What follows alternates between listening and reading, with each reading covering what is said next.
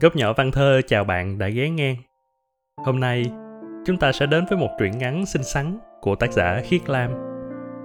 Khiết Lam viết truyện đều đẹp, nhưng đẹp theo một cách thấm đượm nỗi buồn. Câu chuyện này như đem mình quay lại những khoảnh khắc trong quá khứ của 10 năm về trước khi mình chia tay với một người tại ga tàu lửa ở đất nước Hà Lan xa xôi bên kia châu lục. Chúng mình cũng đến từ những nơi rất xa mà thời gian có với nhau thì rất ngắn ngủi. Khi chia tay, mình từng bảo là hẹn ngày gặp lại. Nhưng ngày gặp lại ấy, thấm thoát đã một thập kỷ trôi qua, vẫn là không bao giờ thực hiện được. Mình tin là trong chúng ta, có lẽ nhiều người cũng đã từng trải qua khoảnh khắc ấy. Chia ly với một câu hẹn gặp lại trên cửa miệng.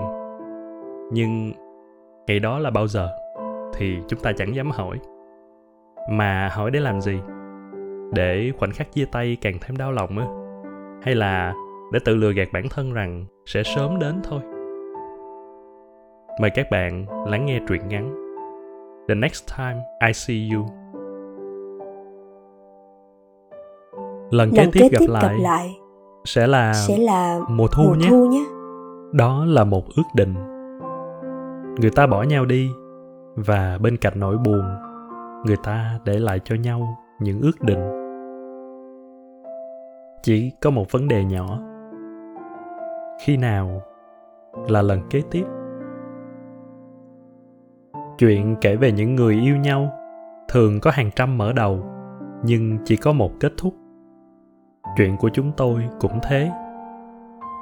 Tôi đang trôi bồng bềnh qua một giấc mơ xanh nhạt, và đôi mắt nâu sóng sánh hương cà phê của em níu tôi lại. Vậy là tôi yêu em. Một ngày, chợt nhận ra, chỉ một đôi mắt không nói liền được hai giấc mơ. Vậy là em xa tôi. Thiên tư, một cà phê sữa cho anh nhé em thích tự gọi thức uống cho hai người và lúc nào cũng là cà phê sữa cho tôi sinh tố dưa hấu cho em. Thỉnh thoảng em hay gọi tên tôi bằng cả hai tiếng như thế nghe dịu dàng như hoàng hôn. Ừ, tại sao lại là cà phê sữa cho anh? Vì đó là một thứ thức uống đầy tình yêu. Tại sao? Uhm, sữa yêu cà phê. Em nghĩ thế yêu đến mức hòa tan màu trắng tinh khôi của mình và màu đen huyền hoặc của cà phê. Yêu đến mức hòa tan vị ngọt êm đềm của mình vào vị đắng nồng nàn của cà phê. Người ta uống cà phê sữa thành từng ngụm nhỏ hương vị động mãi ở đầu lưỡi. Uhm, cũng giống như tình yêu chỉ một cái nhấp môi dù qua đi rồi nỗi nhớ vẫn dài. Em nói đúng. Chỉ một cái nhấp môi, nỗi nhớ vẫn dài và cỏ dại mọc tràn qua những miền ký ức. Tôi nhớ gương mặt xanh lọc, nhớ cổ tay gầy guộc, nhớ rèm mi dài như một dòng sông, nhớ nét cười thấp thoáng, nhớ từng vệt buồn động lơ lãng trên ánh mắt như ván sữa trên mặt cà phê. Tôi muốn khuấy tan nỗi buồn đi, tiếng thìa kim loại va lanh canh vào thành tách lặng câm Trường chúng tôi chỉ cách biển 5 phút đi bộ. Thỉnh thoảng, hết giờ học, khi mặt trời đã lặn, em kéo tay tôi ra biển. Chúng tôi nằm trên bờ cát, nghe tiếng sóng rì rào như vọng từ một nơi nào xa lắm. Ngay tầm mắt tôi, cả một biển sao lấp lánh, thì thầm hát. Giọng em thoảng nhẹ. Em có cảm giác như mình là một hạt bụi trong vũ trụ. Một hạt bụi trong ngàn ngàn vạn vạn như hạt bụi, tạo nên khoảng tinh vân mênh mông trên kia. Hơi thở em nhẹ dần. Tôi không dám xoay mình sang nhìn em. Sợ cử động của mình phá vỡ khúc hát ngọt ngào của đêm. Và như thế đó, em trở thành một hạt bụi làm cay mắt tôi. Một hạt bụi duy nhất trong ngàn vạn tinh vân. Từ ngày em đi, tôi nhìn những chiếc máy bay phát sáng lập lòe trên bầu trời đêm lâu hơn. Chúng giống như những ngôi sao di động. Nếu có một chiếc máy bay nào trong số đó chở em, nó sẽ băng qua bầu trời của tôi, băng qua đại dương, băng qua những miền sáng tối. Đến một lúc nào đó, nó có chở giấc mơ của tôi quay về không? Em chưa bao giờ bảo tôi chờ em cả. Em vuốt tóc tôi triều mến hỏi. Anh có biết tên anh nghĩa là gì không thiên tư? Nghĩa là gì? Là nỗi nhớ của trời. Nên em biết anh sẽ nhớ em lâu. Vì tên em là lam là một phần của bầu trời.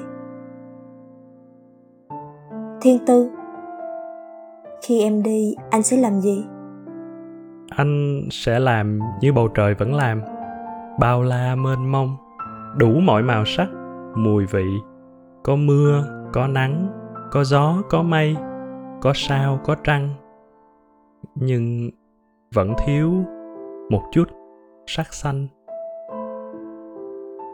Câu hỏi cuối cùng của em trước khi đi là một câu hỏi kỳ lạ. Anh có biết tại sao em luôn uống sinh tố dưa hấu không? Anh không biết vì đó là một thứ thức uống đầy tình yêu. À, tại sao? Uhm, dưa hấu bên ngoài luôn xanh tươi. Chỉ nhìn ngoài vỏ. Người ta không biết được bên trong quả dưa màu sắc đỏ trắng ra sao. Mùi vị ngọt nhạt thế nào? Người ăn dưa tuy ngon đến đâu cũng phải mất công lừa hạt nên không bao giờ nuốt được trọn vẹn. Nhưng sinh tố dưa hấu cũng giống như em vậy khi dành riêng cho anh, thì không còn lớp vỏ bọc bên ngoài. Được xay nhuyễn ra, lọc hết hạt, có thể uống vào bằng ống hút. Tự nhiên như anh hít thở, không nghi ngại, không đề phòng, không lưỡng lự. Hình như em quên không nói với tôi một điều, mà khi nhớ em, vào quán gọi cho mình một cà phê sữa và một sinh tố dưa hấu, tôi đã phát hiện ra. Từng hạt nước li ti động bên ngoài ly sinh tố dưa hấu, trông như những hạt nước mắt. Anh không thể kể cho em nghe về thời phục hưng và cả kỷ nguyên của ánh sáng, về những nhà khoa học làm thay đổi cả thế giới. Lọn tóc xoăn của họ vàng rực như mặt trời, những bức tranh thần thánh tỏa sáng nỗi niềm của trần gian anh không thể kể cho em nghe. Tiếng gió trong cối xay nơi những cô gái nhảy múa trên đống rơm, bánh mì nướng và rượu vang, những chiếc váy xòe xoay theo nhịp chân. Anh không thể kể cho em nghe những điều tươi đẹp anh đã đi qua.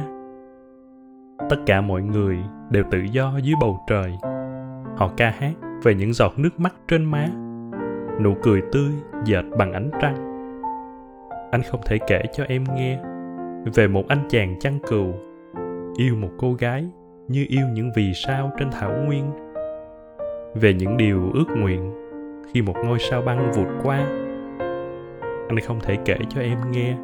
Những điều tươi đẹp nhất, anh sẵn sàng bỏ lại để cho em là ánh sáng của anh, để cho em là bầu trời của anh, để cho em là rơm vàng và thảo nguyên của anh để cho em thay thế tất cả những điều kỳ diệu nhất.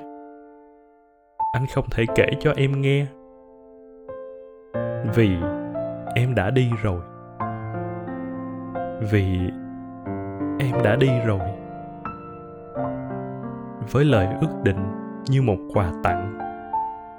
Ví dụ như chúng tôi gặp lại nhau trong một ngày mùa thu.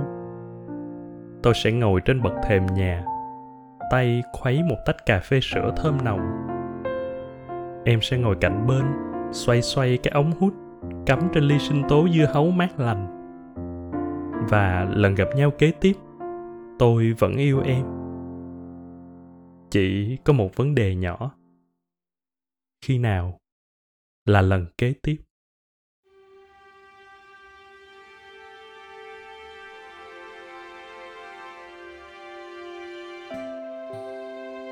Cảm ơn các bạn đã nghe podcast góc nhỏ văn thơ nếu ưa thích các bạn hãy để lại đánh giá trên Apple Podcast hoặc bình luận trực tiếp vào đường link mình để trong miêu tả mỗi tập.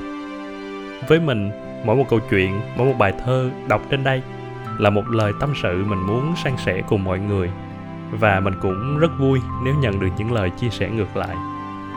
Hẹn gặp lại trong câu chuyện kỳ sau.